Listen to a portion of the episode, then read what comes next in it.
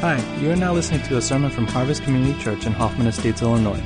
Today you will hear a sermon from Pastor Dave Lee, so without further ado, here he is.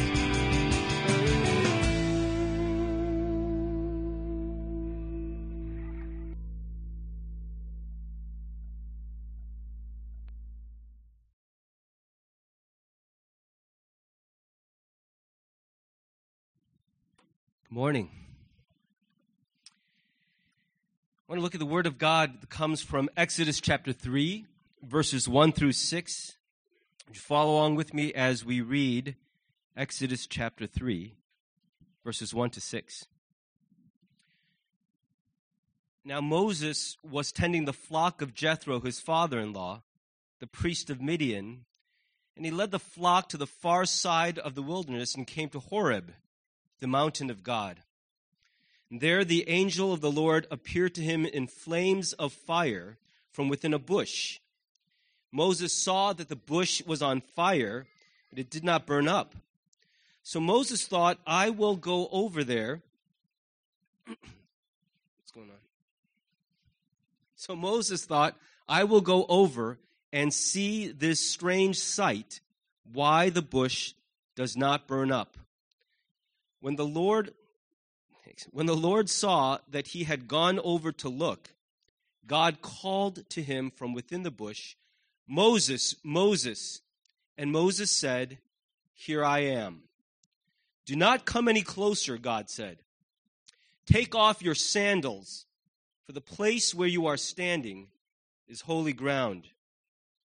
Then he said, I am the God of your father, the God of Abraham, the God of Isaac, and the God of Jacob.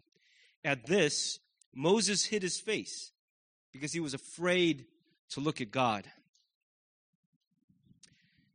You know, this is a pretty well known passage of scripture, and on this particular occasion, Moses was having a very ordinary day.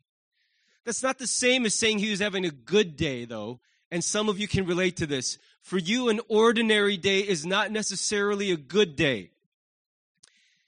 In the beginning of his life, Moses had an incredible stroke of luck, and he was adopted into the household of Pharaoh, the leader of the greatest superpower in the world at that time.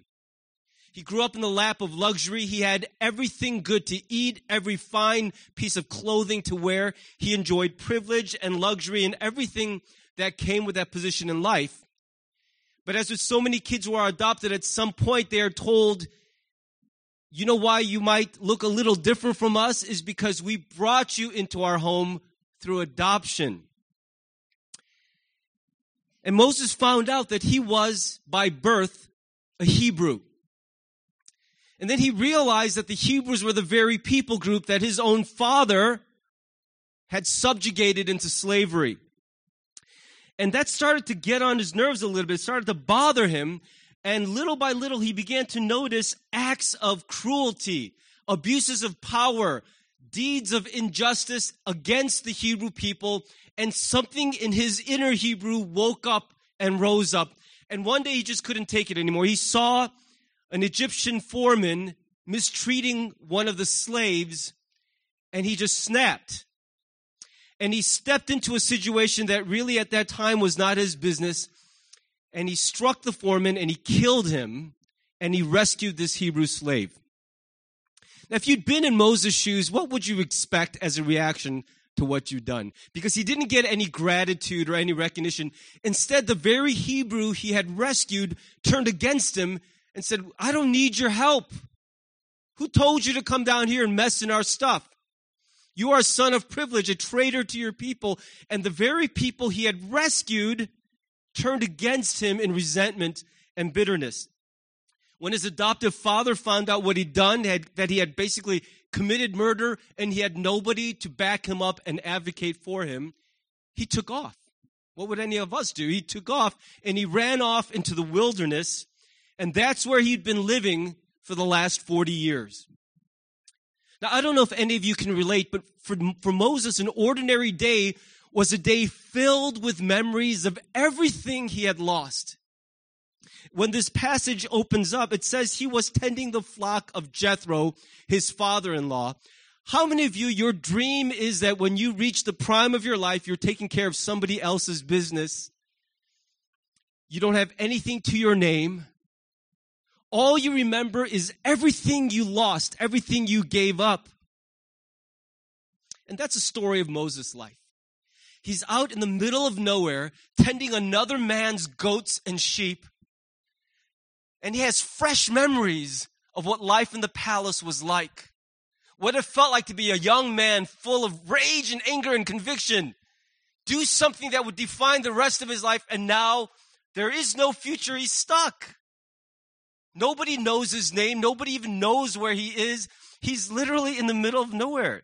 In fact, that's what it says. On this very ordinary day, Moses is tending the flock and he's just basically uh, had led them to the far side of the wilderness. That's biblical code for the middle of nowhere. I think that's a good statement for where Moses finds his whole life. And it's on a day like that, in a setting like that, that he has an encounter with God that changes the rest of his life.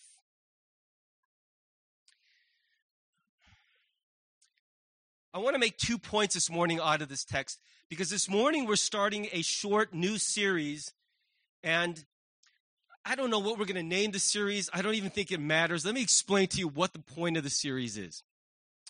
Every Sunday, most of us come to this place and we do something very familiar. In fact, the things we do, we call them, you know, aggregately, we call this worship. We sing, we listen to sermons, we pray, and we call this worship, these acts that we do. But I wonder if at some point it has become so familiar, almost stale, so that we go through the motions of these things and we know that they are called worship, but that's not actually describing what's happening in our hearts. And so I want to shine the light of focus again on what we do, these familiar forms, these activities, which we call worship, and remind us that the reason we do these things in the name of drawing near to God is that these familiar acts have incredible significance. There is deep power in the things we do, but only if we ascribe to them the power and significance that they should have if you're on autopilot going through the motions, it's very possible that week after week, what you see on the surface is all you will ever get. And you'll go home wondering why I keep doing this. So, the first thing I want to point out eh, it's kind of a, an unusual way to structure sermon, but I want, I want to make one point in two clauses. And the first is if you look for God. And the second point will be the end of that sentence, okay? If you look for God every Sunday, we drive out to this high school, and what happens here for most of us is familiar, it's predictable, it's ordinary. The praise team praises, the preacher preaches, the ushers, they ush, I don't know what you call it, what the ushers do, but you look at the stuff that happens every week, and it's pretty much what you've seen most of your life growing up. You go from church to church, they might do it a little differently, a little fancier, a little more simply, but pretty much church is church everywhere. And it's easy to get lulled into this sort of numb, passive way of going through this, isn't it? I mean, I'll confess to you that if I weren't the pastor who has to work along with the team to put on this service, I think I would slip into the same kind of mindset from time to time. I go through seasons where I'm just like, another day at church, time to make the donuts.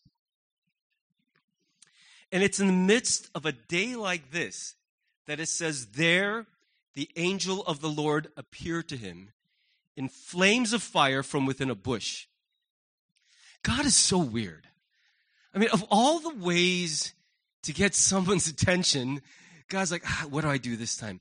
How about this? Let's set a bush on fire, but not really. And for sure, he'll notice that. I mean, what a strange and interesting God we have that he finds these ways to get our attention. And, and that's the first thing I want you to notice is in the midst of a pretty despairing life, a, a life of ridiculous ordinariness compared to what he'd known, where he thought, this is pretty much my new normal. This is what life will be for me every single day until I die. And God interrupts that normalness, that ordinariness, and he gets Moses' attention. He's trying very hard to get Moses to look at him again because that's something Moses hadn't done in a very long time. Now, Moses sees this, and listen, for 40 years he'd been a shepherd in the wilderness. That means Moses had seen brush fires before. It's not like he's walking around going, oh my gosh, there's actually a bush on fire. Been there, done that. If you tend sheep in the middle of the wilderness in a hot place like where he is, you're going to see bushes on fire. But for some reason, this one, because if you're an expert and you've seen lots of something, when there's any anomaly, you, t- you tend to notice. And out of the peripheral vision, he goes, wait, but there's something a little unusual about this one. And he looks a little closer and he notices that though the bush appears to be on fire, it's not burning up. It's like the endless burning bush. It's on a repeating loop and it just keeps staying intact while the flames rage on. And so Moses says something. He makes perhaps the most important decision of his entire life. And that important decision was, I'm going to go over there and check this out. I'm going to walk over there and have a closer look. And that one decision would change completely the rest of his life. In fact, it was through that one decision that God took what was supposed to end up being a despairing, ordinary, suffocating life of normalcy, and he completely messed with Moses' junk that day. And it all began with a simple decision that as God tried to get his attention, Moses made the decision to give him his attention. God tried to get his attention, and Moses made the important decision to pay attention. That's important because I don't think that the reason some of us feel far from God is that God is apathetic, that God has stopped reaching after us, that God just doesn't care whether you like Him or not. I don't think that's ever been the heart of God towards us. It matters a great deal to God how we are in relation to Him. But I would counter that it doesn't always matter that much to us. And that's why I think from time to time, God attempts to rescue us from the total ordinariness of the life that we're living.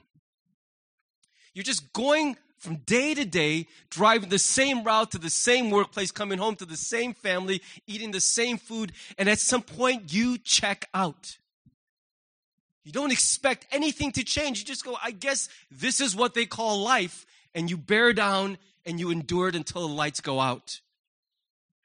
And in the midst of this, God says, I did not put you on the earth for a life like that.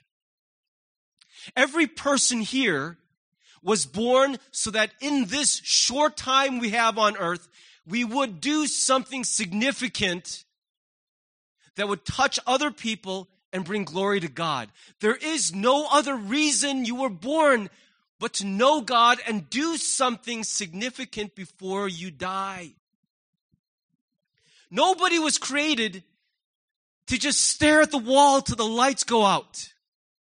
And if that's what you have accepted, you are selling yourself so short compared to the reason that God made you and me.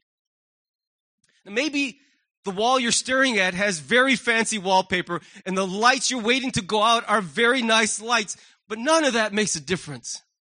God did not create you just to mark time. But here's what I love about the way God reaches after us. Okay? Do you notice that God tries to get Moses' attention, but he doesn't mug Moses? He doesn't assault him. He doesn't go, I'm going to sit on your chest until you look at me, you little punk. I have actually done that to my kids. I haven't sat on their chest, but I've had to actually grab their faces and go, Daddy's talking. Look at me because I notice I'm talking to them. They're just like, uh huh, uh huh, uh huh. I, I, guess I realize how I make Jeannie feel because she's always talking to me and I'm saying yes to stuff. Even this morning, there was this whole intricate arrangement of who's driving which kids where. And she told me all that yesterday, but I guess I was just in that mode. Uh huh, sure, yeah. And then this morning, I was totally caught off guard by the schedule, and Jordan reminded me, Dad, I was standing right there. You looked right at mom and said, Yeah. I'm like, I didn't?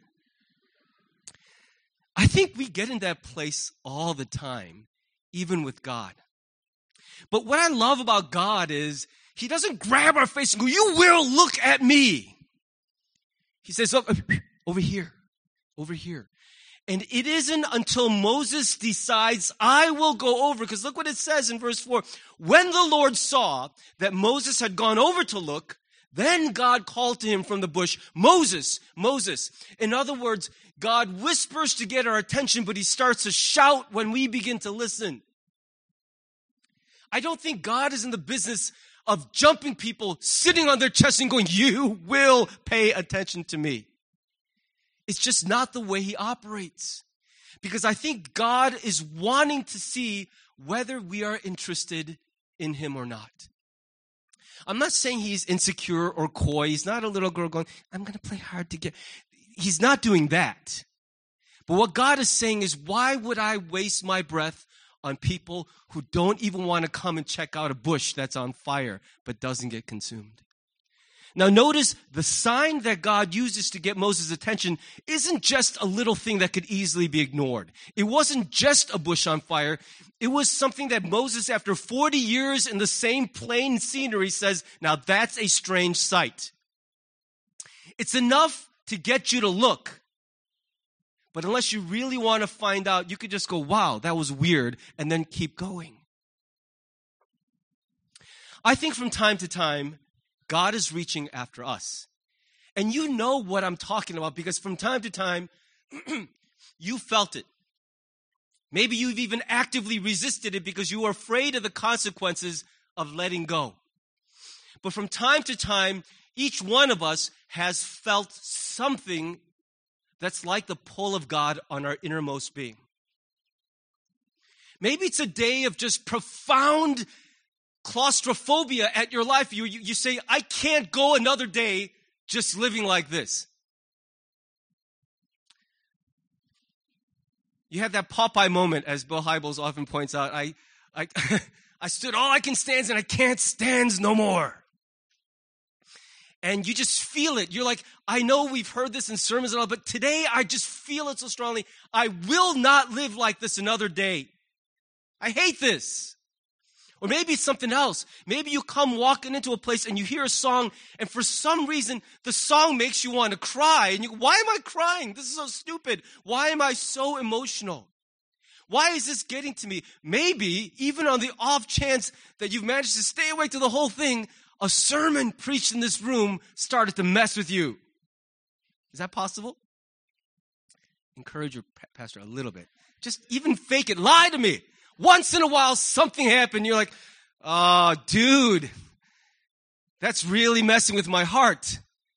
It doesn't feel like I'm just writing notes and going, yes, that's true. That you couldn't even write anymore. You just stopped and you felt like God was just talking to you. This was for you. If you've ever felt any of those kinds of things, you understand that you've had burning bush moments where God is going, Hey, yo, over here, look, I'm doing something and I know you noticed me. I know you heard, but the question is, will you come closer for another look? Will you actively investigate the tremors, the signs that God wants to invade your life again? Will you come closer for another look? God will whisper, but he will shout when he realizes you're listening. So I want to ask you, as you come every Sunday to church here or anywhere else, if you're visiting, what are you listening for? What are you looking at? Who are you paying attention to? And who have you come to meet each Sunday that you walk into this place? Because the amazing thing is, when God is at work, He can rock your life in the most unexpected and ordinary place. Even high school cafeteria. I never in my life thought I'd spend so much time in a high school cafeteria when I grew up. Well, here's the other half of that sentence. If you will look for God, if you will not just come by habit to this place and go through the motions, but if at some point you will put your foot on the ground and say, if God wants to get my attention, I will give it to him. It's not like you're just going to get punched in the face by something when you come here. God wants to know, are you going to look for me? Because if you do, you will have an encounter with God. Maybe not today, maybe not next week, but the people who are looking for God will not fail to find him because God doesn't hide from his people. He's not playing games with us where he's making it tough to see him, tough to grasp him. He want, he's the God who reveals himself. He's the one showing us who he is, telling us what his name is. We are often the ones running into the shadows. And so, if you will actively look for God, here's the good news you can actually have a life altering encounter with God. And there's a very high likelihood for those of you who call Harvest home that it will be in this room that you will have some of the most significant moments of your spiritual life. Now, here's what's interesting God sets a bush on fire Moses notices, he starts walking over, and then God starts talking out of the bush. So Moses is like, I think I'm on the right track. And as he's walking towards it, God does an interesting thing. He goes, Hey, don't come any closer. That's when some of you guys like, I know, I know a girl who's like that.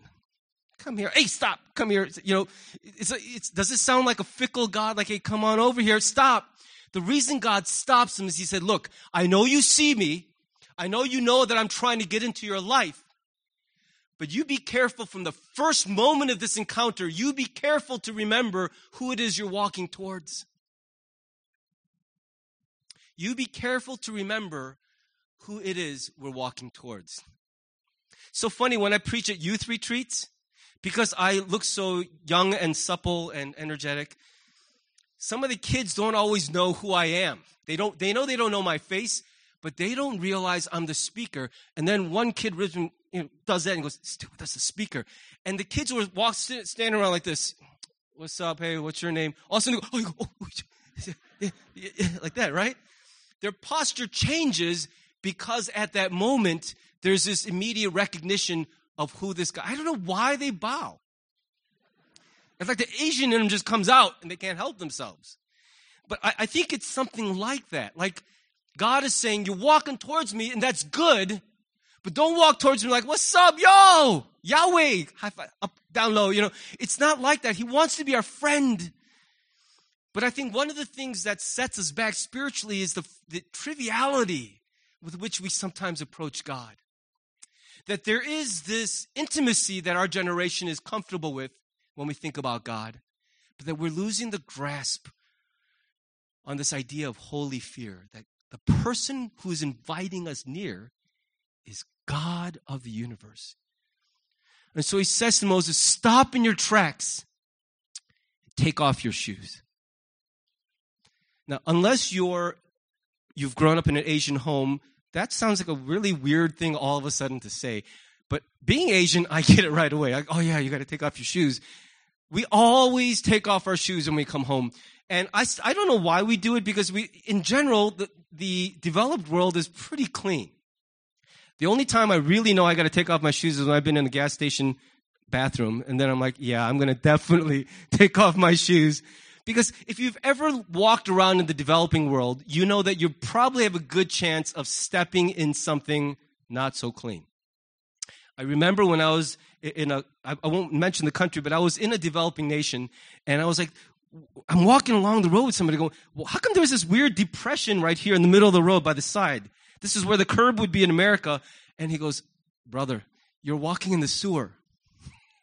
It's not an underground sewage system. It's just a trough down which the urine and the poop just floats down from house to house and eventually makes its way downhill when the rains come and collects somewhere. And I was like, oh, thanks for telling me earlier. And I just wondered several hundred yards back that I'd been walking down this trough, what I'd stepped in. And because the ancient world was very much like that, no paved streets, everything was dusty at the best and full of poop and other things at the worst. When you walked into someone's house, it was considered a show of disrespect to track all that into their house. You're basically saying the inside of your house is like the outside of everything. I don't care. And so any reasonable house guest would take off their shoes as a show of respect. The priests accorded God the same respect. Whenever they entered the temple, they not only took off their shoes, there was an entire ceremonial washing in as if to say, when you enter God's presence, there ought to be at least some kind of preparation before you go to meet God. And that's not such a strange concept to us, is it? Before we meet lots of people, we know there are certain things we do. Everybody changes their underwear before they go to the doctor for an exam. You don't, you don't want the doctor to be like, okay, we need to do an exam, a nice skid mark, thank you. Right? We prepare ourselves before we meet lots of people. And, and I think what God is reminding Moses is don't just walk up to me acknowledge exactly who I am and what you're walking into. Now, here's the problem I have with all this. I would get it if he was about to walk into a house or into a temple, but he's still in the middle of nowhere. He's walking towards a bush outside in the public. And yet God says, hold up. Take off your shoes because you're about to come into my house. The ground you're stepping on is now holy ground. And I'm sure Moses was like, I walked past this bush like a thousand times. My goats have pooped right there. What makes it holy now? Well, to help you understand, maybe I can give you an illustration. December of 2008, Scarlett Johansson was Jay Leno's guest on The Tonight Show. She had a little cold, a little sniffle, and so she, she was clearly congested, and Jay Leno handed her a Kleenex. And she blew her nose pretty good. It's a wet one, you know, just you could feel it. And then he holds out an open Ziploc bag and she drops the tissue in. He seals it. And they put that used tissue up for auction on eBay. And some completely whacked out human being bought it for $5,300.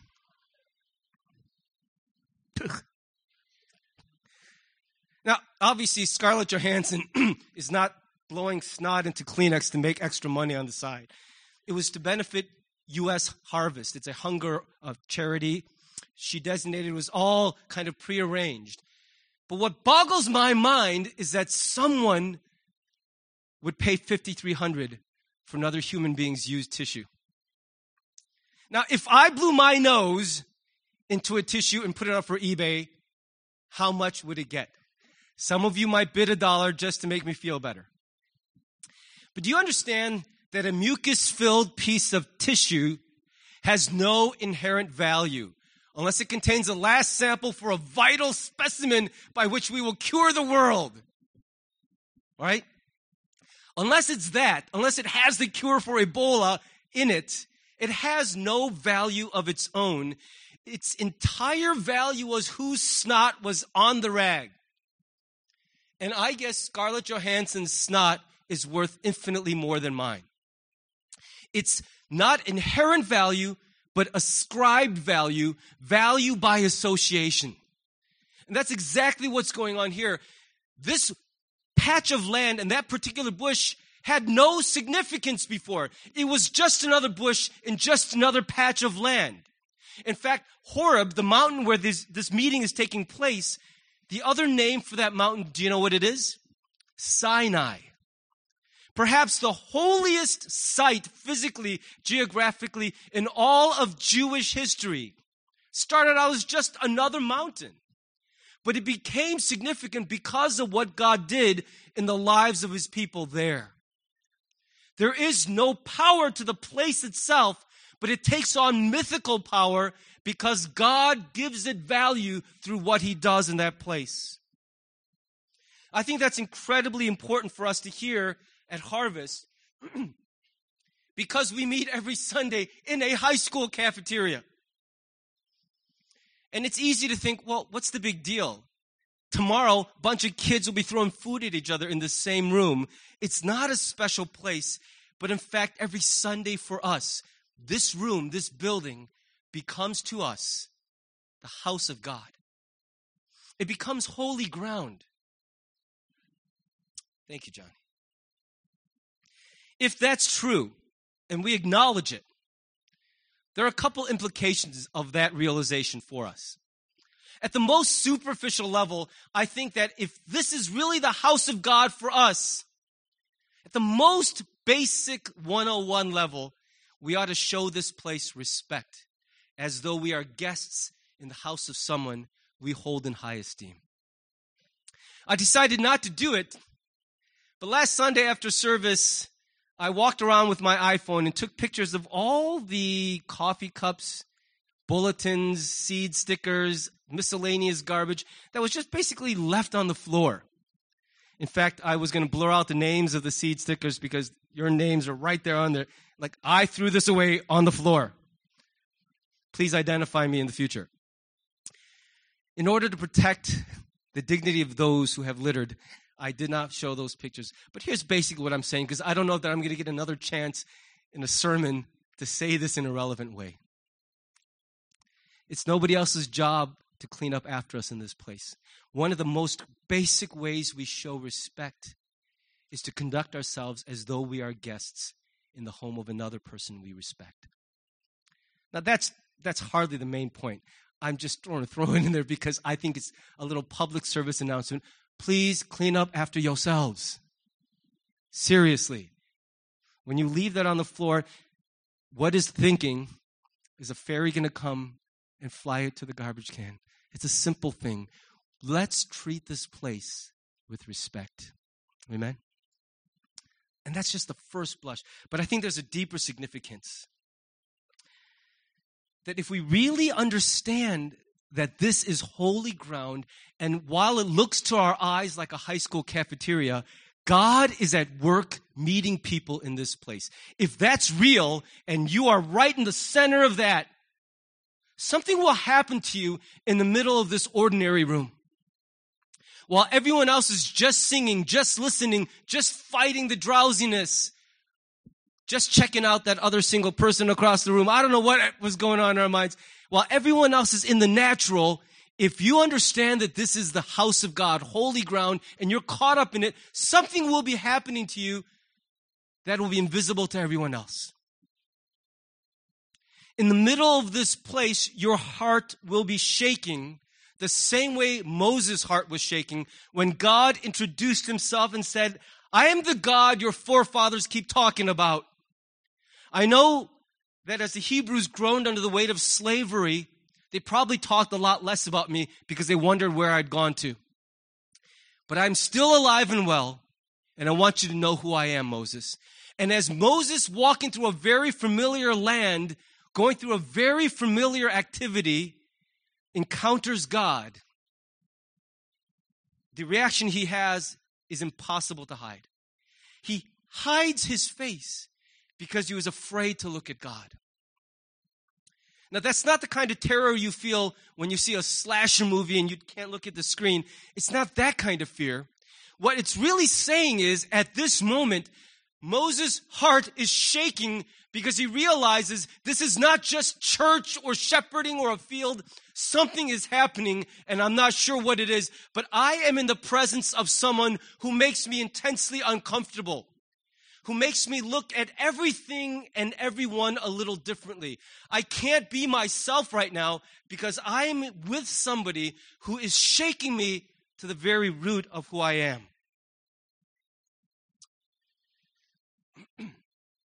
this is important because very shortly after this, Moses will be asked by God. I don't know if asked is the right word. He's made by God to do something extraordinarily difficult. He takes a guy with a speech impediment. I think most scholars agree Moses probably had a stutter or something. The words just would not come out. He was a terrible speaker. And God says to Moses, You're going to be my voice. And the person you're going to talk to on my behalf is the leader of the most powerful nation on the earth. And you're going to get in his face and say, Hey, you got to stop using the Hebrews as your slaves. We're going to leave now. That's his mission. it sounds to me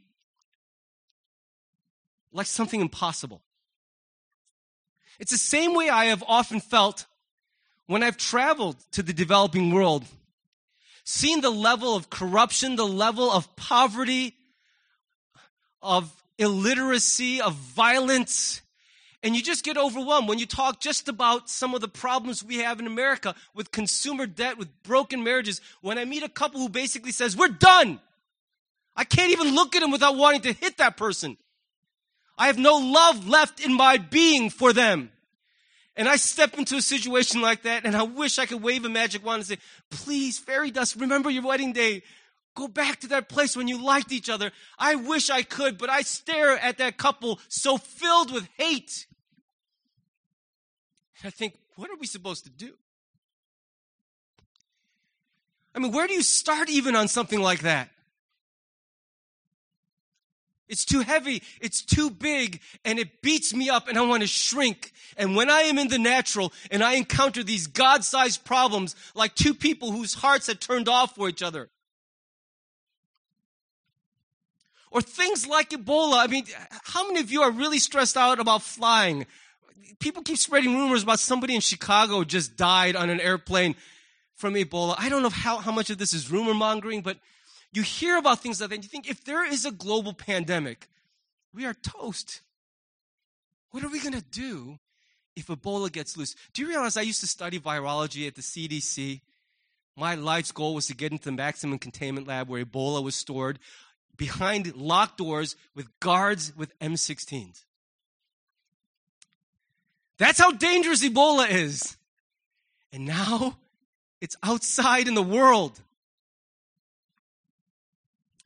And when you hear all of these doom and gloom scenarios about the coming economic collapse, about all these other things, at some point, don't you just want to scream and go, I don't understand what we're supposed to do?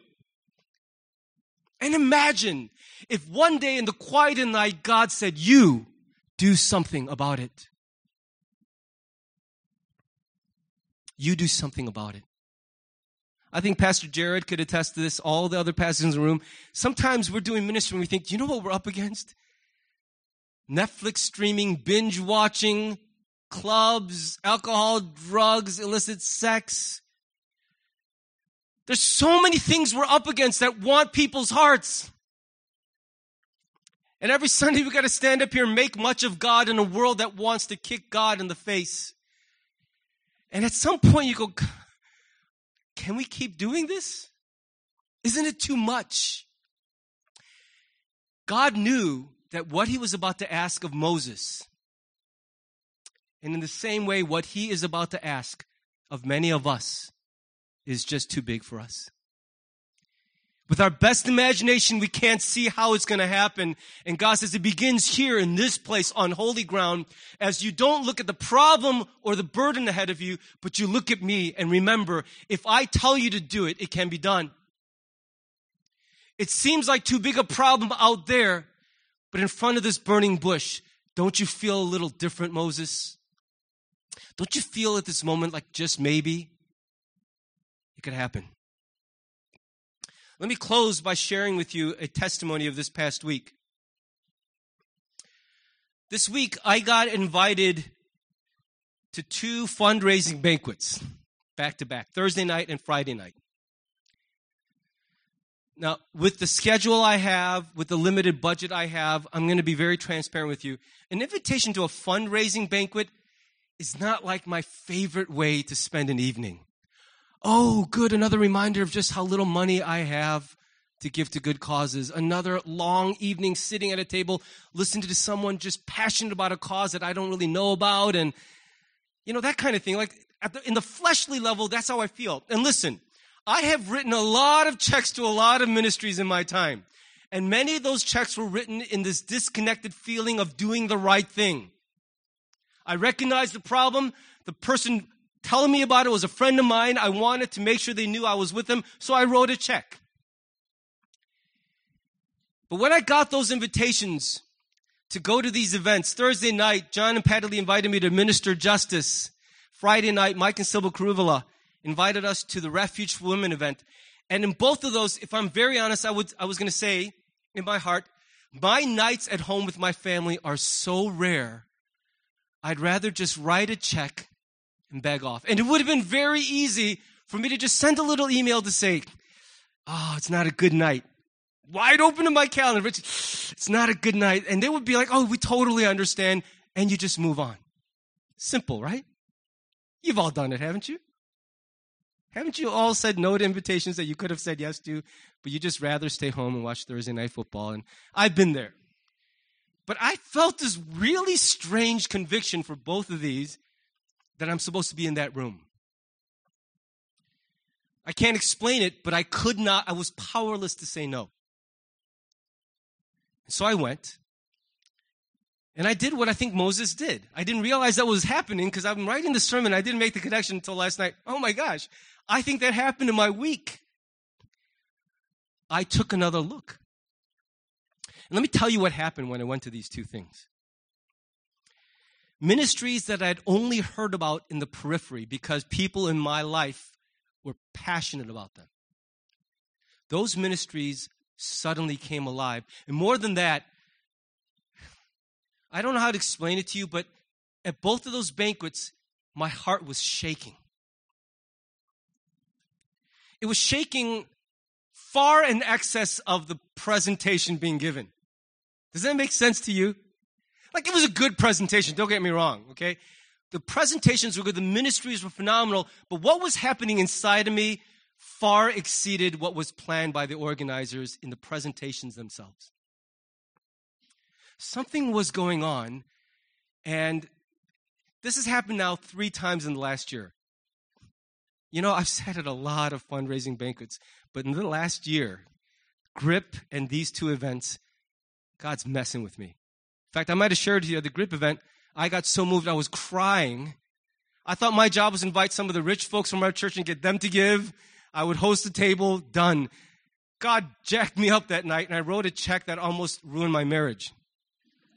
Okay? I mean, it was irresponsibly big, given our budget. But I think that happens when your heart is being shaken in the presence of God. You can't even do math anymore. You just, all you know is, this is so important to the heart of God. And I can't believe there was a day when I didn't care about it. I can't just ignore it anymore. It bothers me so much because I think it bothers God. And I walked away from these two events this week so frustrated that I'm not wealthy. Sometimes you just have those days where I'm like, God, why do you give money to the guy who spends a million dollars importing Italian tiles for his hot tub? Why does that guy get a million dollars? And why is it so hard for me to write a hundred dollar check and that guy gets a million dollars? I was so frustrated because I saw it. I'm right there. And I think, God, please release the floodgates and do something here. And I think that's what happens when we go to an ordinary place and it becomes holy ground and God meets us and starts to shake us. Have you been there before in your life? You know what I'm talking about, right? And maybe it's been a long time since you felt that way at church. Can I invite you to think again about what happens here every Sunday? I'm not talking about the quality of the preaching, the quality of the singing. What I'm saying is, even if we do it as sloppily as we can, if you come looking for God every Sunday, at some point in this high school cafeteria, you're going to have an encounter with God. For some of us, as our hearts are shaking, He's going to whisper into our ears that thing that seems impossible for you. You're going to do something about that. And right now, in my presence, do you believe that that's true? That you can climb that mountain, that what seems impossible for you to imagine is possible for me. Those are the kind of moments we desperately need to have if we're going to keep walking with Jesus. Amen. And I want to ask you every Sunday to spend more time in the morning preparing your heart than your hair. Take some time before you come here to acknowledge who you're coming to meet so that you don't go home just having been there and done that again. Come expecting to see a burning bush And God will meet you that way. I promise. Let's pray together.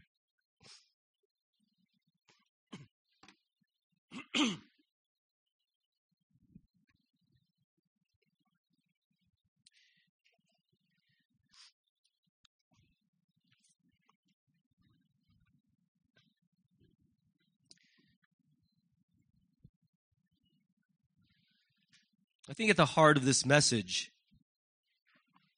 is simply an invitation to think again about the things that are so familiar and ordinary and even powerless in your life.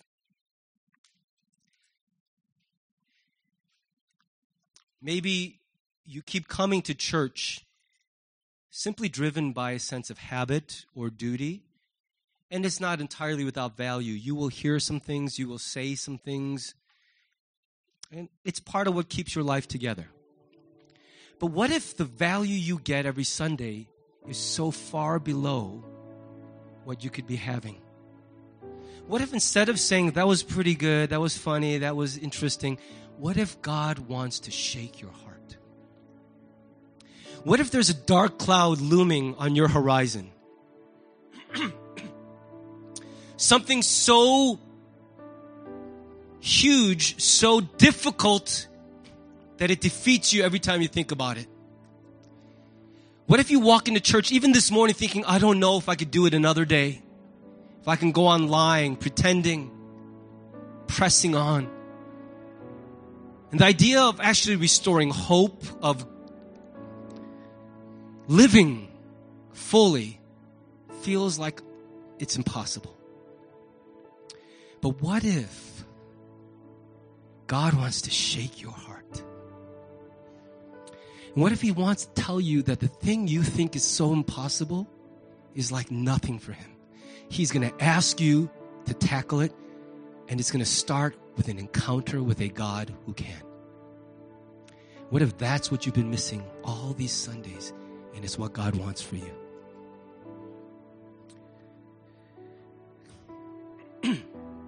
I think a simple prayer we can pray as we respond is God, give me that kind of an expectant heart.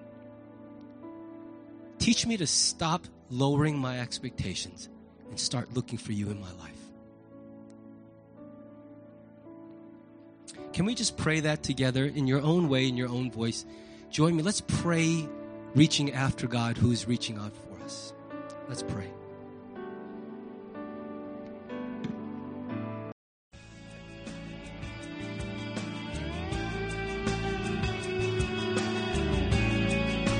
Thanks for listening to the sermon from Harvest Community Church. If you would like more information or have any questions or comments, check out our website at harvest-community.org. Thanks for listening.